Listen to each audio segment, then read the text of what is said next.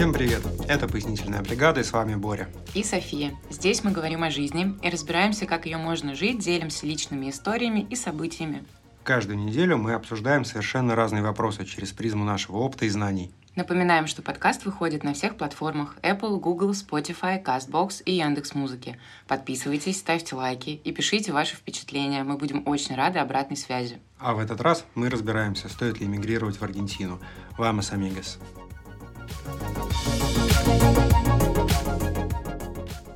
Мы решили, что логичным продолжением предыдущего эпизода про иммиграцию будет наш рассказ о том, как мы дошли до Аргентины такой, а именно до Буэнос-Айреса. Как вообще такая идея появилась, как мы ее осуществили и вообще как здесь живется в Буэнос-Айресе. Ты помнишь вообще, как мы пришли вот к этой идее, что мы едем именно сюда? Помню с трудом потому что время было специфическое, да, то есть э, освежу в память. В прошлый раз мы рассказывали, как мы придумывали наши планы на жизнь, да, куда мы поедем, куда мы отправимся. У нас были идеи, куда мы могли бы эмигрировать, да, то есть там США, грин-карта, Европа, получение образования там. И был третий пункт что-то еще, но в любом случае никто про Аргентину даже не задумывался. Да, и был совершенно сумасшедший поток э, новостей, закрытие границ, э, новые санкции каждый день. Это был совершенный хаос, и в этом хаосе нам нужно было принимать какие-то быстрые и холодные, разумные решения. И в какой-то момент мы решили для себя, что у нас будет такая точка невозврата, когда мы точно больше не раздумываем о том, вообще уезжать ли нам или нет. И этой точкой невозврата для нас были события на острове Тайвань. Внезапно да, потому что, э, возможно, все уже забыли, да, но э, новостной фон был максимально горячим. То есть на Россию рушили санкции, компании отменяли рейсы, да, и мы поняли, что жизнь привычная уже не будет, да, никаких Макдональдсов, никаких карт, никакой Европы, вот, и придумывать нужно что-то новое. Плюс, э, естественно, все говорили о Третьей мировой, о возможной ядерной войне, конечно, нас это все максимально пугало. В какой-то момент, да, София показала мне э, новость. Посидели вечером, да, естественно, думаю, скроллили ленты, как большинство в России, я полагаю. Э, София показала мне заметку в итальянской газете о том, что американский флот выдвинулся к берегам Тайваня для учений. Да, и все это действительно начало э, напоминать Третью мировую, да, потому что приближающуюся Третью мировую. Россия, Украина, в социальных сетях все просили НАТО закрыть небо над Украиной. Вот, и тут еще и вот вот конфликт между Китаем, Тайванью и США, да, запахло жареным. Вот. И здесь мы поняли, что все, так сказать, пора пора принимать самые радикальные решения. Да, и мы начали просто искать э, кандидата, страну кандидата на переезд. Аргентина появилась не сразу, но мы рассматривали все возможности, где можно жить без э, визы изначально, потому что времени получать визы и какие-то документы было очень мало. Да его вообще не было, и то есть уже возможность просто таяла на глазах. Мы начали искать, э, куда бы нам переехать, и наш взгляд пал на регион Латинской Америки, потому что почти все страны там предлагают такую прекрасную возможность для граждан Российской Федерации, как 90 дней без визы с возможностью продления. И вот тогда в какой-то момент мы вспомнили о том, что еще до всех событий мы случайно наткнулись на видео в Ютубе, где разные люди рассказывали о своем опыте иммиграции. И там был такой человек, как Максим Миронов, и он рассказывал о том, какая прекрасная, замечательная Аргентина, как он тут живет э, со своими там пятью детьми, женой, и вообще как тут прекрасно. По его словам, казалось, что это какая-то просто... Ну, это рай на земле. Да, отзыв был максимально комплементарный, то есть свободная экономика, демократическое правительство, честные выборы, соци... социальные пособия. В общем, не страна а просто, а сказка и мечта. Да? И мы, конечно, удивились, потому что раньше-то мы про Аргентину никогда в жизни не слышали. Слышали, конечно, да, но никогда не изучали ее под лупой. Вот ты что, не знаешь про Аргентину? Нет, я относилась к ней максимально скептично, даже когда мы ее стали рассматривать как вариант для переезда и э, смотрели на тот момент популярные чаты. И все, что я читала, меня все равно настораживало, и мне казалось, что это страна кокаина, э, каких-то постоянных разборок бандитских, картелей, ну и родина Натальи Арейра и прекрасная песня «Аргентина и Майка 5.0». И, наверное, это все мои к моему же стыду познания об Аргентине. Ну, в общем, и я был похожего мнения, да, то есть у меня были максимально сниженные ожидания касательно Латинской Америки. То есть не знал я о ней ничего, и как я полагал, что здесь э, среднестатистическая страна похожа на Венесуэлу, да, то есть э, нет денег, преступность, коррупция, постоянные какие-то военные перевороты и так далее. Но мало-помалу мы просто приступили к изучению, да. Ну, как, э, как можно было что-то изучить, да, вот в той обстановке, в том хаосе. Но, тем не менее, нам начало нравиться. Да, нам казалось это как какой-то несбыточной мечтой, потому что чем больше мы читали, тем больше разных классных фишек находилось. И нам все больше и больше нравилось. И вот в какой-то определенный момент мы решились. И начали действовать э, уже совершенно серьезно. Да? То есть мы э, зашли на сайт э, Аргентинской миграционной службы, узнали, какие у нас возможности по поводу пребывания в, стра- в стране, да, то есть можем ли мы побыть там более 90 дней. Наверное, стоит сказать, да, что мы полагали, что-то может не получиться да, но у нас были запасные варианты, как соседний Уругвай, Парагвай, потому что туда тоже можно отправиться на 90 дней. То есть мы подумали, что ну, потусуем и по Латинской Америке, в конце концов, будет приключение всей жизни.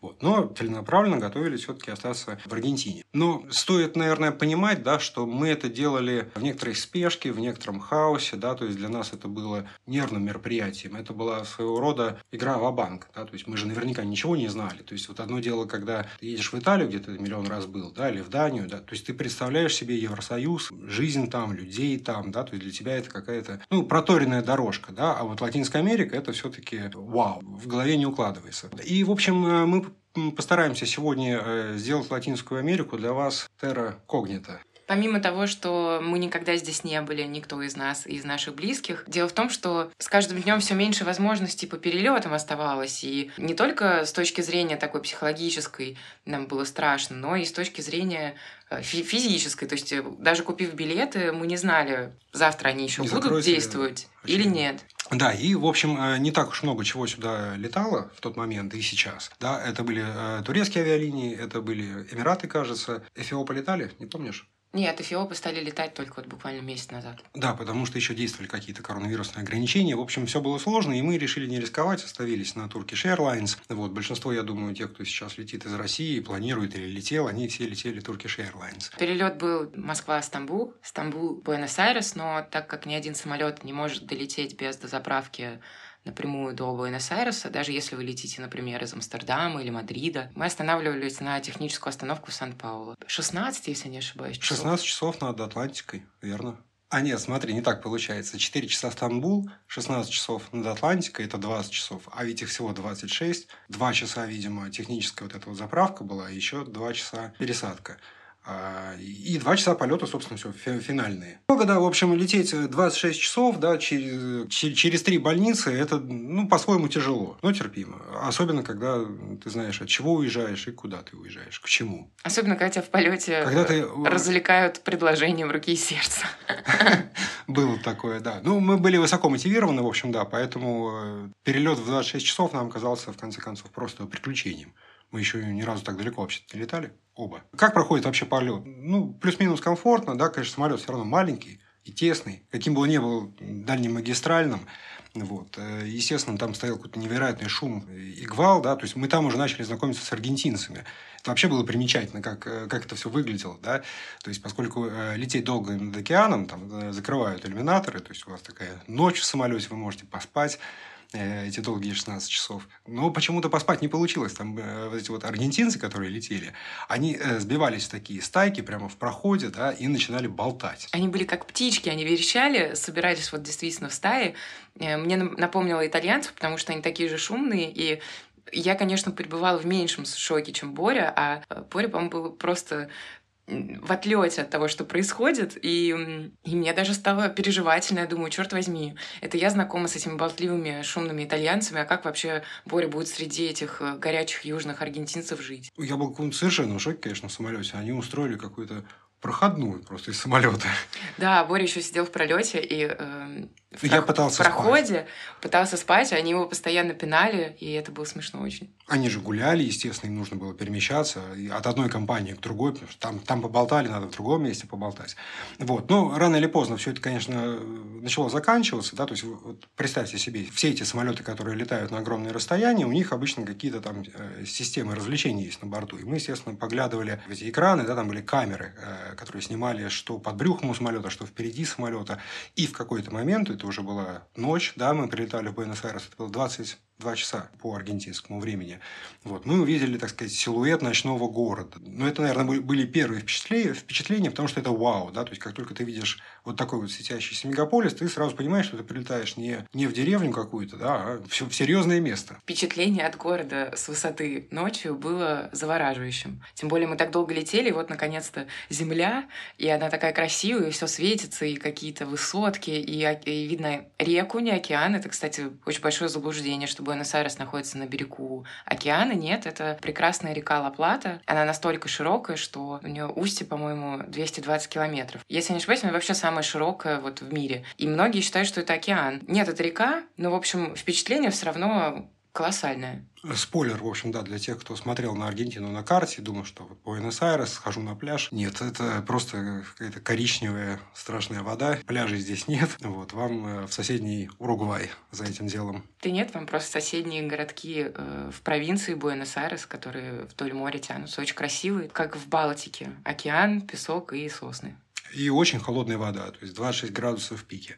Вот. А возвращаясь э, к тому, как мы прилетели, вот э, помнишь ли ты, как мы проходили э, границу? Мне кажется, это будет отдельная история да, для российских граждан, которые чаще летали в какую-нибудь Европу, вот, где вот эти вот кабинки, миллион вопросов. Это было, конечно, потрясающе, потому что никаких очередей, то есть э, очень мало людей. Я привыкшая к э, этим ужасным, унижающим тебя очередям э, в Риме, где европейцы, не европейцы, отдельно там американцы, британцы. И, в общем, ты стоишь часами, порой пытаешься выйти из римского аэропорта просто, чтобы хотя бы багаж получить. А тут мы просто за секунду встали в какую-то очередь, людей было немного. То, как ты проходишь эту границу, ну, мне кажется, это о многом говорит, куда ты попадаешь, потому что ну, мне натурально просто ничего не спросили, взяли паспорт, вот стопку моих документов, на тот момент это была анкета э, о здоровье, потому что еще коронавирусные меры действовали. И, собственно, по-моему, все. То есть паспорт — это анкета и а, страховку. Но у меня, она даже, девушка, которая меня пропускала, она все возвращала мне обратно и говорила, не-не-не, дай мне просто свой паспорт. И у нее была очень смешная ручка, на которой был попугай. Так, наверное, прилетали, э, приезжали первые иммигранты вообще в Америке, да, то есть как приехал, чемоданы поставил на землю и все, куда кепку бросил, да, там и дом.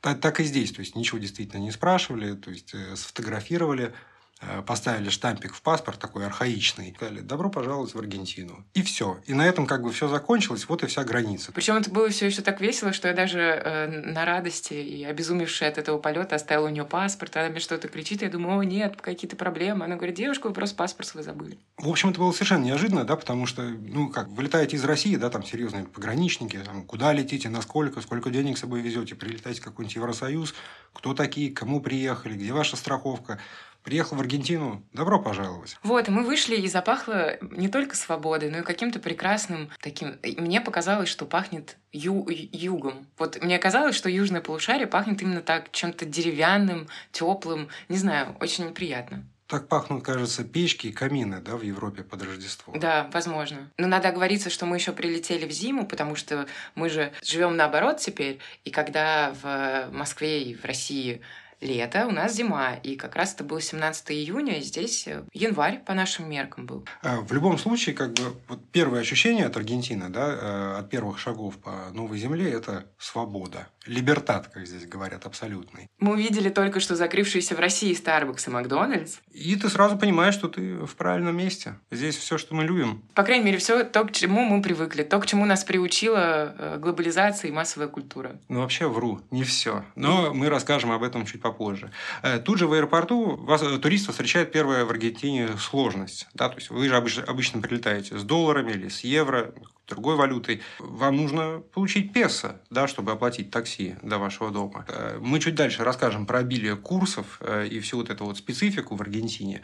Ну вот первое, приготовьтесь, вы поменяете в аэропорту деньги по очень невыгодному курсу. Вот. А что? А далее мы отправились в наш домик, который София арендовала через Airbnb. Так как мы прилетели глубокой ночью, мы особо город не успели рассмотреть. И все самое интересное нас ждало на следующий день, когда мы уже проснулись утром в новом городе э, с огромным балконом. И, в общем, мы пошли добывать себе сим-карты и одновременно решили изучать город. Какие вообще у тебя были первые впечатления от э, Буэнос-Айреса? Ну, естественно, я был в шоке. Не столько даже от Буэнос-Айреса, сколько от, от самого факта, где я. Да? То есть, все-таки это 16 тысяч километров от дома, да, или где-то так. Вот. И э, я-то ожидал увидеть, ну как, бедную латиноамериканскую страну, да, то есть почему-то картинки э, в Google меня не убеждали. Я все время ждал какого-то подвоха. Ну нет, я увидел какой-то совершенно прекрасный красивый город э, с симпатичной застройкой, пальмы, зелень, Попугаи. ароматы попугаи. И было удивительно, что здесь тепло. Несмотря на то, что я привыкла к средиземноморской римской зиме, здесь оказалось в разы теплее и приятнее. Климат здесь субтропически влажный. Конечно, потом мы встречались э, с сильными полярными ветрами, которые идут откуда-то либо с Анд, либо с... Э, Антарктики. Короче говоря, первый день я ходил просто с открытым ртом, да, и не уставал удивляться, потому что город превзошел все мои ожидания. Я ожидал какую-то низенькую застройку, да, э, разбитые улицы. Мне казалось, Латинская Америка должна быть какой-то бедненькой.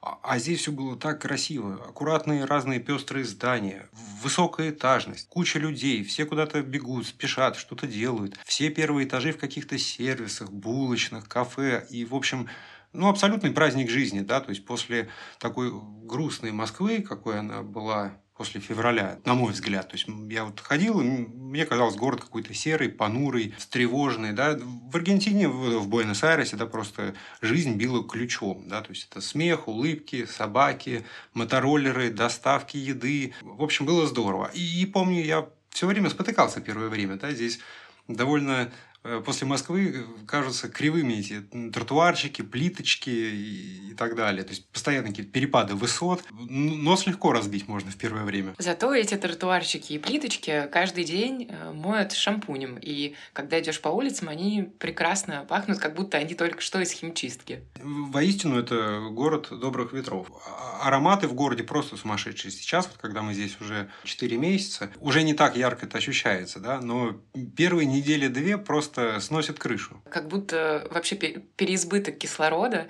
И когда еще начали цвести разные растения, это ну, потрясающе. В общем, э, как вам описать город да, словами? Э, наверное, нужно его с чем-то сравнить. Э, здесь вот София, как архитектор, наверное, лучше расскажет. А здесь интересное устройство улиц, оно похоже на Барселону или, или, например, Одессу. Перпендикулярные улицы, или в Питер, в конце концов.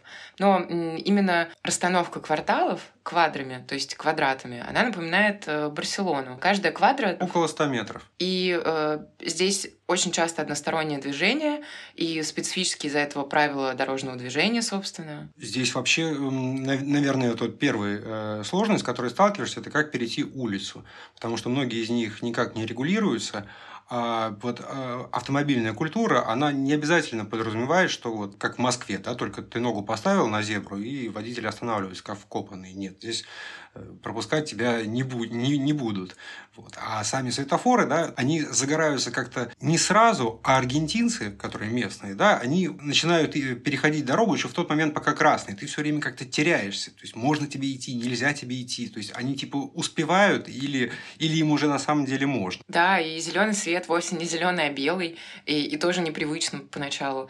Но э, сейчас мы уже как бывалые сами знаем, как заранее пойти, куда посмотреть, на какой светофор, что где регулируется. Помимо того, что устройство города интересное, э, здесь очень разные районы, и от района к району вы как будто попадаете в новый город, потому что когда мы искали себе квартиру на долгосрочный контракт, мы ходили специально по разным районам, мы изучали, где бы нам хотелось жить, и прислушивались, естественно, к бывалым, слушали разные отзывы по поводу безопасности районов или там доступности. Вообще, к слову, здесь очень часто снимают кино, потому что порой намного дороже лететь в Евросоюз и снимать там э, европейские улочки, но намного дешевле прилететь в Аргентину и в одном из таких районов, например, снять как бы Париж или как бы Италию или как бы Америку, потому что здесь есть такие районы с низкими э, домами, как будто это... Uptown. И изучив разные районы, мы остановились в итоге на таком районе, который называется Риколета. Э, он как раз э, тот самый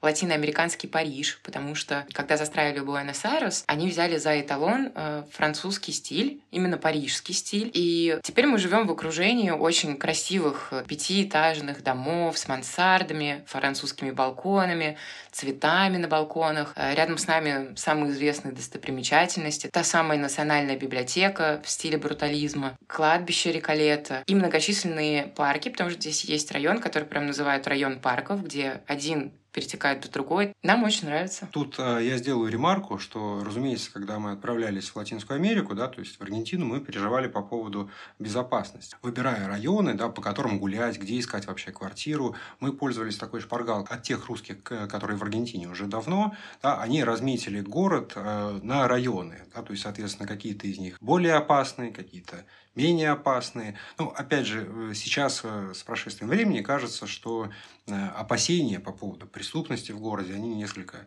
все-таки преувеличены. Конечно, здесь есть то, что называют вижами. Это такие совершенно неблагополучные кварталы, которые похожи на бразильские фавелы. И, конечно, в них, наверное, забираться не стоит, особенно если вы любите пышно, дорого, дорого, ярко одеться, не стоит там ходить с украшениями. Но, э, тем не менее, вот, э, собственно, сам город, сложно сказать, где у него центр. Огромное количество безопасных, приятных э, районов, да, где вы можете совершенно спокойно жить, ходить, гулять, и один перетекает в другой. И, естественно, все они разные. То есть, вот мы выбрали Риколету, а есть еще Вижи Креспо, есть Бельграна, есть Палермо, который, кстати, большинство русских почему-то выбирает. Ну и дальше, наверное, расскажем что-нибудь про транспорт. Да, помимо такси, которые здесь, к слову, очень дешевые. Средняя поездка, наверное, обойдется в 2 доллара. А здесь есть, естественно, автобусы и метро. То есть это большой мегаполис, население Буэнос-Айреса 3 миллиона человек, а если э, считать провинции, потому что это большая провинция с центральным городом э, Буэнос-Айрес, одноименным, то это 14 миллионов человек. И все, естественно, из э, близлежащих городов, они приезжают в Буэнос-Айрес. То есть э, поток людей здесь колоссальный. Э, здесь есть метро. Первое, надо отметить, в Южной Америке метро. И автобусы, которые ездят круглосуточно. Их просто тысячи. У них тысячи маршрутов. Они выглядят смешно и ездят совершенно по-сумасшедшему. И я помню, что меня после римских автобусов уже ничего не пугало, потому что там ты едешь постоянно по брусчатке, и вот этот южный стиль вождения, когда тебя водитель везет как будто мешок картошки. А вот для Бори это было шоком, и он изначально был просто в бешенстве от этих автобусов. Мне совершенно не понравилось, да, водитель абс... абсолютно не церемонится с пассажирами. Естественно, это постоянные старт-стопы, да, потому что улочки у города маленькие, движение довольно хаотичное, естественно, то есть это разгон, потом торможение в пол, э, автобусы все эти. Они красивые, но они все же старенькие, поэтому они дребезжат, они шумные, у них все вибрирует, кресла шатаются. В общем, это аттракцион не для слабонервных. Но компенсируется все это стоимостью поездок. Это примерно 10 рублей на наши деньги. 10-15 рублей, потому что поездка зависит от дальности. И также это компенсируется тем, что у водителя очень часто играет какая-то латиноамериканская музыка, и это очень смешно, ты едешь как в каком-то парти-басе. Ну и плюс очень шумные ребята. Ну, в общем, колоритно в автобусе, колоритно. А метро очень понравилось. То есть, э, а про него вообще сложно что-то сказать, да, то есть оно не то чтобы какое-то старое, не то чтобы какое-то очень новое, ну, оно довольно безликое, да, то есть, ну, но просто, просто работает. Классическое, да, европейское метро, без излишеств, но и очень удобное, очень интуитивно понятное, все аккуратно, чисто. Тут вообще очень чистый город. Ну, на самом деле, не совсем чисто. Здесь э, многие русские отмечают очень много, как бы это э, сказать, собачьих, этих самых, да, назовем их э, этими самыми, да, потому что в Аргентине очень, очень любят собак. Просто в Буэнос-Айресе количество собак на квадратный километр, наверное, примерно столько же их, сколько и людей. Здесь э, очень популярная профессия – это тот, кто выгуливает собак, да, то есть вы можете встретить человека, который идет с целым стадом, у него будет 10-12 красавиц на поводках. Вот. И, конечно, аргентинцы не всегда успевают убирать за животными. Поэтому, с одной стороны, улицы, конечно, они шампунем моют, и они благоухают, но до того, как улицы помыли, вы идете как по минному полю. Да, это действительно так. Но тоже зависит от района. Итак, э, с транспортом мы закончили, с улицами тоже закончили. Давай, наверное, попробуем обсудить товары, да, или... Давай обсудим товары и давай э, сразу разочаруем многих людей о том, что здесь очень специфичный импорт. О, да. Значит, во-первых, о, о, о многих привычных э, товарах и сервисах придется в принципе забыть. Да? А здесь, несмотря на то, что это открытая страна, э, здесь нет Икеи, H&M, Uniqlo, э, в общем, шопинг одежды, да, и там, мебели – это целый квест.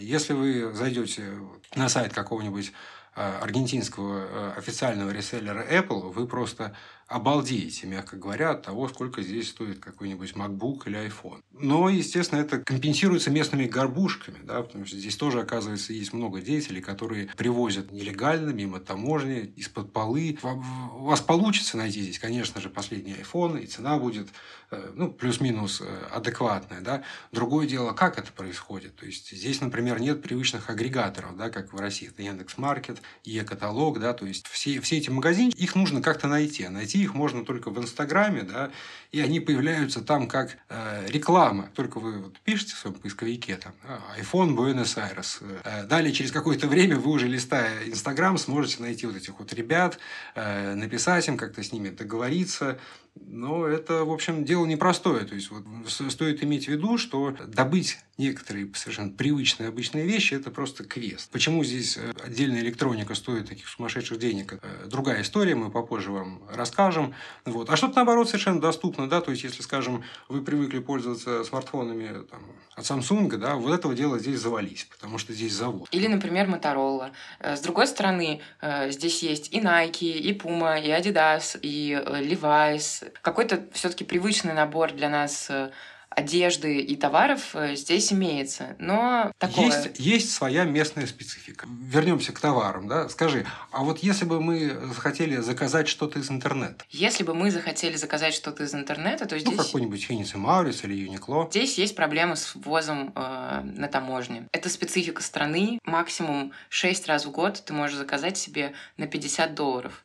Но если ты закажешь дороже, чем на 50 долларов, то ты заплатишь сверху 50% от всей стоимости твоей посылки плюс на таможне. И тебе придется своими ножками доехать до этой таможни. Она может оказаться в порту, а может быть э, в аэропорту. В общем, это достаточно проблемно, и пока непонятно, как, например, мне свои вещи до конца перевести из Италии сюда. Например, несмотря на близость Америки, не очень понятно, как нам что-то оттуда заказать, хотя хотелось бы. В общем, э, дорогие друзья, да, имейте, пожалуйста, в виду, если мы с Софией однажды узнаем таинство добывания вещей в Аргентине, мы обязательно э, вам расскажем, но пока для нас это все еще квест на четвертый месяц. Зато здесь все отлично с местной кухней э, и местной едой. Во-первых, э, ценник прекрасный, а во-вторых, это очень вкусно. И круглый год здесь есть и овощи, и фрукты. Уж что говорить об аргентинском стейке и вине, это всем известная вещь. Наверное, это, кстати, то, что обычно люди знают об Аргентине, аргентинский стейк. В общем, мясо здесь вкусное и дешевое, наравне с фруктами и овощами. Также здесь полно кафе, и они очень доступны, потому что они, естественно, ориентированы на местных жителей, а так как зарплаты у них невысокие. Э, а здесь специфичный социализм, и все должны иметь возможность делать все. Здесь просто безумное количество кафешек, где есть все. Я э, так скучала по этому времени, Риме, потому что там ты ограничен только итальянской кухней. А здесь, в силу того, что было очень много итальянских мигрантов, полно настоящей, вот такой, какой она должна, итальянской кухни, но помимо этого здесь можно поесть или выпить вообще что угодно. Действительно, Аргентина – это страна мигрантов, и кто сюда только не приезжал. Да, то есть э, здесь есть армянские рестораны, еврейские рестораны – латиноамериканская кухня, любая, да, все эти черные бобы, фасоль и так далее. Естественно, здесь популярные американские бургеры, да, а с учетом ценников на, э, на мясо, на говядину, вы представляете себе да, размер э, и вкус котлеты. А ценники более чем демократичны. А вот как раз давай расскажем поподробнее про ценники и про то, какая вообще внутри страны и ну, непосредственно в Буэнос-Айресе обстановка с деньгами потому что это совершенно сумасшедшая история. Да, с деньгами так просто даже и не знаешь, как подступиться. Э, в общем, начнем э, с того, что в Аргентине много разных э, курсов да, конвертации валют. Есть официальный курс, есть неофициальный курс, который вроде как легальный, но нелегальный. Есть курсы, по которым торгуют на бирже, есть курсы Western Union, есть курсы импортеров и экспортеров. В общем, миллион курсов. Ну, наверное, вам стоит знать о двух. Да? То есть это официальный курс, с которым вы сталкиваетесь, взаимодействуя с, взаимодействуя с банками, скажем, да? Э, с системой кредитных и дебетовых карточек. И неофициальный, да, это тот курс, по которому вам э, поменяют деньги на улице. Ну, не обязательно на улице. Он, к слову сказать, здесь называется не как мы привыкли черный курс, а голубой, то есть blue курс. И он, наверное, все-таки больше всего привязан к доллару, к евро так меньше. Здесь есть такая волшебная улица Флорида, на которой стоят люди, как деревца. У них есть прозвище. Их так называют здесь, да. Арбо... Ар... Арболитос. Си, Арболитос. Они стоят на этой ули- улице как деревца, поэтому их так прозвали. И, собственно, когда ты идешь по ней, они все кричат «камбио, камбио», что переводится как «обмен, обмен». Как Боря сказал, прямо на улице заманивают себя и уводят э, каждый в свой обменник, э, в зависимости от того, с кем он там работает. Но здесь полно частных обменников, которые неофициальные. Естественно, когда ты к нему подходишь, на нем написан официальный курс, но все знают, что внутри можно поменять по тому самому блю-курсу. И выглядят они не просто как какие-то менялы на улице, а как полноценные маленькие банки. И вот они раскиданы по городу, и нужно просто знать, куда идти. Здесь очень много мест. Это не опасно, это совершенно нормальная практика. Сами аргентинцы меняют там деньги, все туристы меняют там деньги. Ну, скажем, главное, что блю-курс отличается от официального банковского, да, ну, примерно в два раза. Мы помним, конечно, что в России больше не работают э, карты Visa и MasterCard, но не расстраивайтесь, в Аргентине они вам вовсе не понадобятся, да, потому что любая вещь, за которую вы будете здесь платить картой, да, предположим, у вас карта Европейского банка, и вы платите в евро. То вы заплатите двойную цену, потому что курс будет невыгодный, то есть не тот самый блю. На данный момент курс блю составляет 270, рублей, 270 э, песо за 1 доллар, а официальный курс сейчас 130 песо за 1 доллар. То есть действительно в два раза. И вот если вы будете пользоваться картой, даже если бы это была русская карта, у вас обязательно э, покупка будет конвертироваться в невыгодном для вас курсе официальном. Вещь, которая, там, не знаю, стоит 3 э, доллара, станет для вас 6 долларов. Поэтому, если вы собираетесь э, посетить Аргентину, да, запасайтесь наличными. Лучше всего долларами. Лучше запасаться, конечно, долларами. Евро здесь тоже меняют, но неохотно. Но здесь также популярна, популярны криптовалюты. Да? Здесь огромное количество обменников. И, естественно, они также меняют криптодоллар по блю-курсу, поэтому вы получите очень много песо. А вот почему вообще здесь такая ситуация с деньгами? Это же, наверное, как-то продиктовано местной экономикой. А экономика в Аргентине специфическая. И корни этой специфики лежат аж в далеких сороковых, когда к власти пришел некий Перрон. Этот деятель э, в своем правлении опирался на профсоюзы, сделав их фактически третью властью, э, властью в стране. Профсоюзы до сих пор э, диктуют правительству, какие зарплаты платить работник. Рост зарплат должен поспевать за инфляцией. Плюс это социальные гарантии, э, выплаты, пенсии и так далее. Вот. Таким образом, правительство под давлением профсоюзов постоянно зарплаты индексирует, пенсии индексирует и так далее. А чтобы взять на все это деньги, им приходится облагать корпорации огромным налогом. Собственно, это отчасти объясняет отсутствие здесь э, крупных компаний, да, нам привычных, той же Икеи и так далее. Плюс, чтобы э, денег, собственно, хватало на все эти социальные выплаты и гарантии, правительство обязывает экспортеров, а Аргентина – это сильная аграрная страна, да, и она экспортирует продовольствие на 500 миллионов человек. Так вот, правительство обязывает этих крупных экспортеров сдавать валютную выручку по, соответственно, официальному курсу. И э, в общем, все это порождает э, бесконечный замкнутый круг, да, миллион курсов, постоянную инфляцию. Э, инфляция в Аргентине – это просто притча во языцах. Она бывает 100-200% в год. Здесь один банковский кризис меняет другой. В общем, это постоянная чехарда. Да. Единственное, что про это стоит знать, если вы едете сюда с долларами, если вы зарабатываете свои деньги в какой-то стабильной валюте и не в Аргентине, то, скорее всего, вы, так сказать, можете просто запастись попкорном да, и наблюдать с любопытством за э, их экономическими пируэтами. Даже если вы зарабатываете в рублях, это тоже отличный вариант, потому что все, что не песо в Аргентине, все имеет э, достаточно большой вес. Из-за того, что здесь такая странная ситуация с профсоюзами, на улицах постоянно проходят забастовки. Это вообще, мне кажется, их любимый вид спорта после футбола. Аргентинцы, они сумасшедшие фанаты футбола, у них тут больше 30 клубов, но я думаю, любители футбола знают об этом. Так вот, второй любимый вид спорта — это забастовки. Они натурально там репетируют в парках, как они будут э, играть на барабанах, они готовят какие-то шествия, костюмы. Для кого-то это даже как работа, потому что каждый четверг у них обязательно проходит какой-нибудь митинг э, в пользу какого-то профсоюза, какой-то профессии. И они каждый четверг приходят к Розовому дому, Каза Рассада, это как бы местный дворец президентский. Многие люди живут у этого дома в палатках и 24 на 7 там бастуют, вывешивают какие-то лозунги. Э, это совершенно нормальная история, никто здесь никого за это не арестовывает, каких за это штрафов не предусмотрено. Они любят забастовки, они умеют это делать. Очень часто здесь русское сообщество проводит какие-то митинги и забастовки, так как мы всю жизнь были лишены этой прекрасной возможности и свободы слова, здесь мы отыгрываемся. Да, таким образом, если вы прогуливаясь по Буэнос-Айресу, увидите толпу людей, которые с, с транспарантами, стучат поварешками в сковородке, взрывают петарды, шумят и так далее, не стоит переживать, это ни разу не революция, это просто часть местной политической культуры. Тут еще стоит сказать, что мы оказались случайными соседями бывшей президентки и нынешней вице-президентки Аргентины Кристины Киршнер. Я думаю, про нее тоже многие слышали, про ее похождения с президентом Российской Федерации и прочее. И, в общем, э, так как она находится под следствием, и ей э, хотят вменить 12 лет тюрьмы за коррупционные схемы, а так как здесь свободная страна, демократия и все люди наказываются по закону одинаково, вне зависимости, кем они являются. Для Аргентины это очень громкое дело. И вот, так как мы оказались ее случайными соседями, здесь э, несколько дней, когда шли слушания в суде, был просто сумасшедший дом, потому что все люди собирались э, около ее дома. Причем, заметьте, все знают, где вице-премьер живет. И мы знаем. То есть можем прийти и покричать ей, Кристина, выходи гулять, да скинь попить, Кристина. И, в общем, мы э, лицезрели толпы людей, которые стояли около ее дома и что самое интересное, это были как ее почитатели, так ее и хейтеры. И они одновременно около дома... Митинговали. Кто-то за Кристину Киршнер, кто-то против Кристины Киршнер. Да, естественно, все это происходило плюс-минус организованно, там, с полицией. Там была мутная история, возможно, вы видели в новостях, э, с покушением на нее.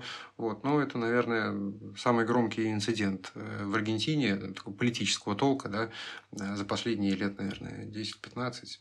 Ну да, и то он сфабрикован вроде как самой же Кристиной. Ну, в общем, мы не будем вдаваться в эти подробности, мы как бы сами не знаем. Тут, тут это местный мем. Ну вот мы галопом э, по Европам пробежались по каким-то общим чертам Аргентины. Надеюсь, у нас э, удалось сформировать э, у вас некий образ, да, и давай, наверное, как-то закругляться и подводить итоги. Давай в конце поговорим, может быть, о минусах и плюсах Аргентины, да. Начнем, естественно, с минусов. Резюмируя, какие есть минусы в Аргентине? Ну, конечно, как мы говорили ранее, в первую очередь главный минус Аргентины в том, что она далеко. С другой стороны, возможно, в нынешних обстоятельствах это и плюс. Аргентина находится очень далеко от э, нашей родной страны и города. Она находится далеко от Европы и билеты стоят бешеных денег. А особенно, если вы будете платить местной картой, потому что здесь есть специфический налог солидарности, который вы платите, когда покупаете какие-то билеты или, неважно, вещи изнутри. Вообще, наверное, да, здесь стоит отметить, это некоторые подводные камни Аргентины, да, что некоторые платежи через банковские системы здесь абсолютно не очевидны. Вы можете видеть один ценник, да, но просто не знать о том, что вы по закону должны заплатить такой налог, секой налог, пятый налог, и в итоге э, одна сумма да, превращается в два или три раза больше. Это касается многих вещей, особенно которые связаны как-то с внешним миром, да, будь то перелеты, будь то заказы в интернете и так далее. Получается, помимо того, что она далеко, купить билеты встает в копеечку. С другой стороны, мы с вами всегда можем покупать билеты через агрегаторы русские, никто не мешает это делать и платить там русскими картами. То есть в этом случае э, для нас это тоже может стать скорее плюсом, а не минусом. Но первый и главный минус — это очень далеко. Второй минус, наверное, это то, что в Аргентине совершенно другой часовой пояс. Это минус 6 от московского времени. То есть, когда весь э, мир просыпается, мы в глубоком сне. Это очень большая проблема для работы. Если вы, например, решили переехать и продолжить работать на Россию, потому что сейчас очень многие работают э, из дома после практики в ковид, это достаточно сильно и э, плачевно повлияет на ваш график, потому что вам придется вставать, когда здесь ночь, и работать как бы по московскому времени. Наверное, это очень тяжело. А я в минусы, пожалуй, запишу аргентинскую экономику. А, несмотря на то, что на бумаге по цифрам, конечно, выглядит довольно внушительно, да, все-таки один э, кризис меняет другой, постоянная инфляция и так далее. Да? То есть, если вы планируете э, связать свою жизнь с Аргентиной и э, работать здесь, жить, то есть вам придется всегда держать в уме, что продукты постоянно дорожают, зарплаты хоть индексируются, но не обязательно своевременно, вам нужно где-то хранить деньги. Здесь это целый вопрос, вообще-то открыть счет, э, открыть счет в валюте вообще не получится, да, если ты местный. Зато а... нам, как иностранцам, очень даже с удовольствием открывают счет в валюте, и это, опять-таки, можно превратить из минуса в плюс. Можно, хотя вот мне это все-таки кажется сложным, да, потому что э, в районе нулевых здесь был серьезный кризис, когда Аргентина не смогла расплатиться по внешним долгам, да, и тогда э, правительство просто валютные вклады ну, заморозило фактически, да, то есть она выдавала их по невыгодному курсу, таким образом, ну, фактически просто ограбив население, да, поэтому я 10 раз подумаю, прежде чем отнесу валюту в аргентинский банк. Ну да, здесь ходят сказки о том, как даже деньги, которые у людей лежали в банковских ячейках, у них э, просто заморозили и забрали себе. То есть не только банковские счета, а именно вот э, ячейки, в которые, по идее, у них там особенные условия обычно. Да, экономика и все, что связано с деньгами в Аргентине, это прям огромный минус. Наверное, четвертым минусом я скажу, что в Аргентине будет сложно найти русскому работу. Работы в целом нет, а соискателей много, да, потому что рядом с Аргентиной есть другие страны, где люди живут беднее, чем в Аргентине, и они, соответственно, приезжают в Аргентину а, за лучшей жизнью, и у них есть одно неоспоримое преимущество перед соискателями, условно, из России. Они знают испанский язык. Конечно, в Аргентине свой специфический диалект, но перейти э, с одного испанского на другой испанский намного проще, чем выучить с нуля лапласский испанский э, русскому. Таким образом, в Аргентину не стоит ехать э, тем, кто ожидает э, найти здесь классную работу. Вряд ли вам это удастся. Ну и, конечно, как э, любой иммигрант, вы встретитесь со стандартным набором. Это даже не минусы, а просто ну, новые, непонятные, неизведанные обстоятельства в новой стране. Это аренда жилья, это всегда непросто. В Риме мне сложно сказать, сложно посчитать, сколько квартир я и комнат там сменила, но это стандартная процедура для любого иммигранта всегда сложно найти жилье. Но это не минус, это просто стандартная проблема, с которой сталкивается любой иммигрант в любой новой стране. Из-за того, что незнакомый язык и незнакомый менталитет. И порой должно пройти какое-то время, чтобы человек осознал и понял, как в стране делаются дела, что здесь можно говорить, что нельзя, как правильно участвовать в бизнес-процессах, экономических процессах, что является, например, мувитоном, а что, э, наоборот, внезапно для нас раньше казалось странным, а здесь это нормально. Ну, конечно, мы, наверное, могли бы еще поковыряться и высосать что-то из пальцев, типа собаки на улице гадят или что-то в этом духе, но серьезно мы к этому, честно говоря, не относимся. Мы могли бы склепать здесь какую-то подборку а на Ютубе, да, там, что не так с Аргентиной, 10 минусов, э, люди любят стоять в очередях и так далее. Но на самом деле вряд ли это заслуживает вашего внимания. О каких-то серьезных минусах, мне кажется, вот мы вам сообщили. На текущий момент нам добавить просто нечего. Если вдруг что-то еще скроется, мы, конечно, вам обязательно расскажем. И сдается мне, что на этом минусы в Аргентине заканчиваются заканчиваются, и начинается огромный список плюсов. Ну, во-первых, стоит сказать, что здесь очень недорогая аренда по московским и европейским меркам. Конечно, все зависит от конкретных людей и запросов. Для вас совершенно не составит труда найти себе, например, студию за 300-400 долларов. Здесь очень низкие цены на продукты, особенно продукты питания, да, а качество еды ну, несоизмеримо выше, чем в Москве. Просто потому, что очень развито животноводство, э, очень сильно развито сельское хозяйство. Поэтому вы круглый год будете есть очень вкусные фрукты и овощи, э, лучшее в мире мясо.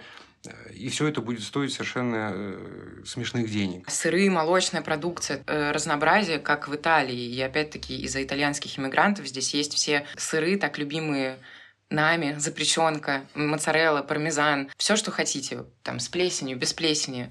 Наверное, я скажу, если я скажу, что Аргентина – это гастрономический рай, я не совру. А кроме э, низких цен на ренту и э, еду, здесь очень дешевые сервисы и услуги. Транспорт, такси, сотовая связь. Интернет, услуги клининговых компаний, доставка. То есть все это максимально доступно. Переехав из Москвы, да, из мегаполиса, где, казалось бы, э, есть все, вы вряд ли будете чувствовать себя в Аргентине ущемленным. Ну, за исключением там, покупки знаю, вещей в Uniqlo или H&M. При этом все сервисы работают допоздна, то есть можно встретить курьеров, которые едут там в 2 часа ночи, в 3 часа ночи.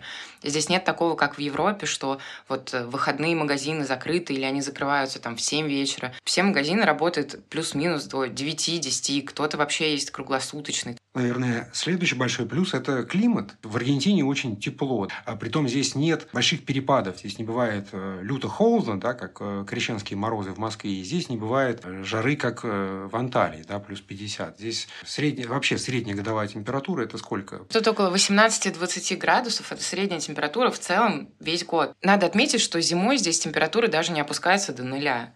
Здесь вообще очень редко бывает даже дождь, не то что снег. Снега здесь вообще практически не бывает. Здесь в прошлый раз снег выпадал, напомню.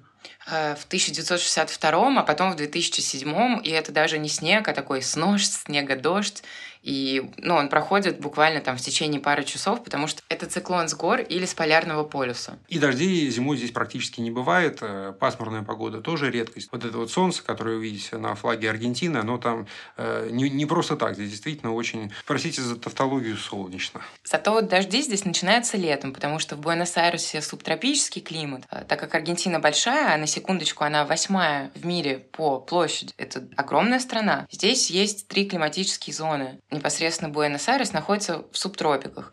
Поэтому лето, которое сейчас здесь начинается, обещает быть очень жарким и дождливым. И мы обязательно вам, наверное, как-нибудь расскажем, что в итоге и как в итоге здесь выглядит лето. Кроме климата, наверное, стоит отметить, собственно, географию. Да? Мне кажется, это тоже плюс, потому что здесь на любой вкус.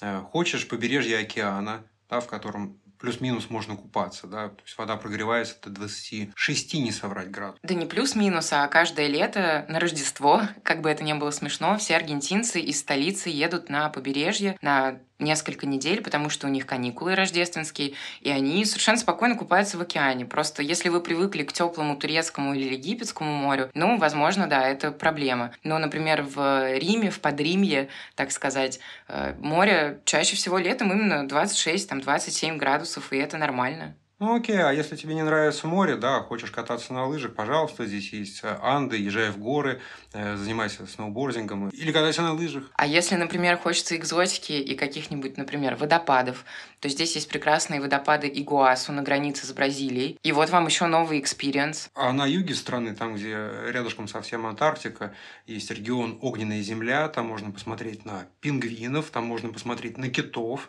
которые приплывают туда зимой, когда аргентинской зимой, прошу отметить, да, то есть это летние месяцы, э, приплывают туда на, на нерест. Можно посмотреть в Аргентине и на китов, и на пингвинов тоже. А если поехать на север, где как раз-таки тепло, потому что здесь все наоборот, там находится прекрасная провинция, которая называется Сальто, и одноименная столица, которая тоже называется Сальто. Они в этом году вошли в список ЮНЕСКО по своей красоте, и там, в общем, пустыня, где раньше жили коренные индейцы. Там жарко, сухо и тоже совершенно невероятной красоты, пустыни, карьеры. Ну, а в центре Аргентины есть Патагония. Наверняка про Патагонию слышали просто все. А вот в этом регионе Патагонии обитают совершенно невероятные животные и э, растения. Например, патагонские мары. Мы встречали их тут в парке. Это невиданный зверек, которого мне каждый раз хочется украсть себе домой, но Боря мне не разрешает. Флоры, фауны здесь э, предостаточно разных климатических зон и разных развлечений на любой вкус. Аргентине точно есть чем вас удивить так как это страна иммигрантов, здесь нет никакого вообще пренебрежения к тому, что вы выглядите как-то по-другому, вы говорите на каком-то другом языке или не понимаете испанский. Это совершенно добрейшие люди, которые готовы вам помочь во всем. Они э, оставляют свои телефоны, хотят знать ваши имена, и они прям настойчиво предлагают свою помощь и всяческое содействие. А еще в Аргентине демократия и действительно работает сменяемость власти. А еще здесь нет никаких ущемлений прав человека. Гендерных, эм, сексуальных, национальных, возрастных, э, никакого иджизма, каких вам притеснений ЛГБТ плюс сообществ. А еще здесь у туристов такие же права, как и у граждан страны. Вас никто не будет ущемлять. То есть вам положены... Бесплатное образование, бесплатная медицина. Свобода и равенство, и братство, свобода политических собраний. Нельзя не отметить э, низкую стоимость коммуналки. Да, в Аргентине. Мы недавно получили наш первый счет э, за электричество за два месяца. Ценник составил 1700 песо или 400 рублей. Но мы особенно губу не раскатываем, потому что наш счет был субсидирован. Здесь есть некоторая система э, поддержки граждан, которую сейчас правительство отменяет. Но опять же, даже если субсидии отменят, мы будем платить 400 рублей не за два месяца, а за один, что нам кажется вполне себе посильным. Ну и вишенкой на торте, наверное, стоит сказать про аргентинский паспорт.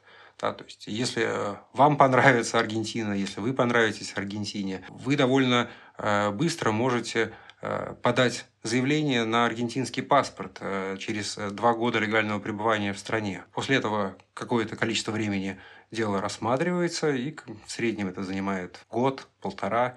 Да, вы можете Э, стать новоиспеченным аргентинским гражданином. А в свою очередь, э, что, что подразумевает обладание аргентинским паспортом? Это, на секундочку, 12-й в мировом рейтинге паспорт, который открывает вам невероятные возможности безвизового режима с всем Европейским Союзом, разумеется. Про латиноамериканские страны мы вообще не говорим, это само собой разумеется. Помимо Евросоюза, это, конечно же, и Британия. Также у вас появляется возможность получить визу на 10 лет в Америку по очень упрощенной процедуре, да еще и с разрешением желанием открывать там бизнес.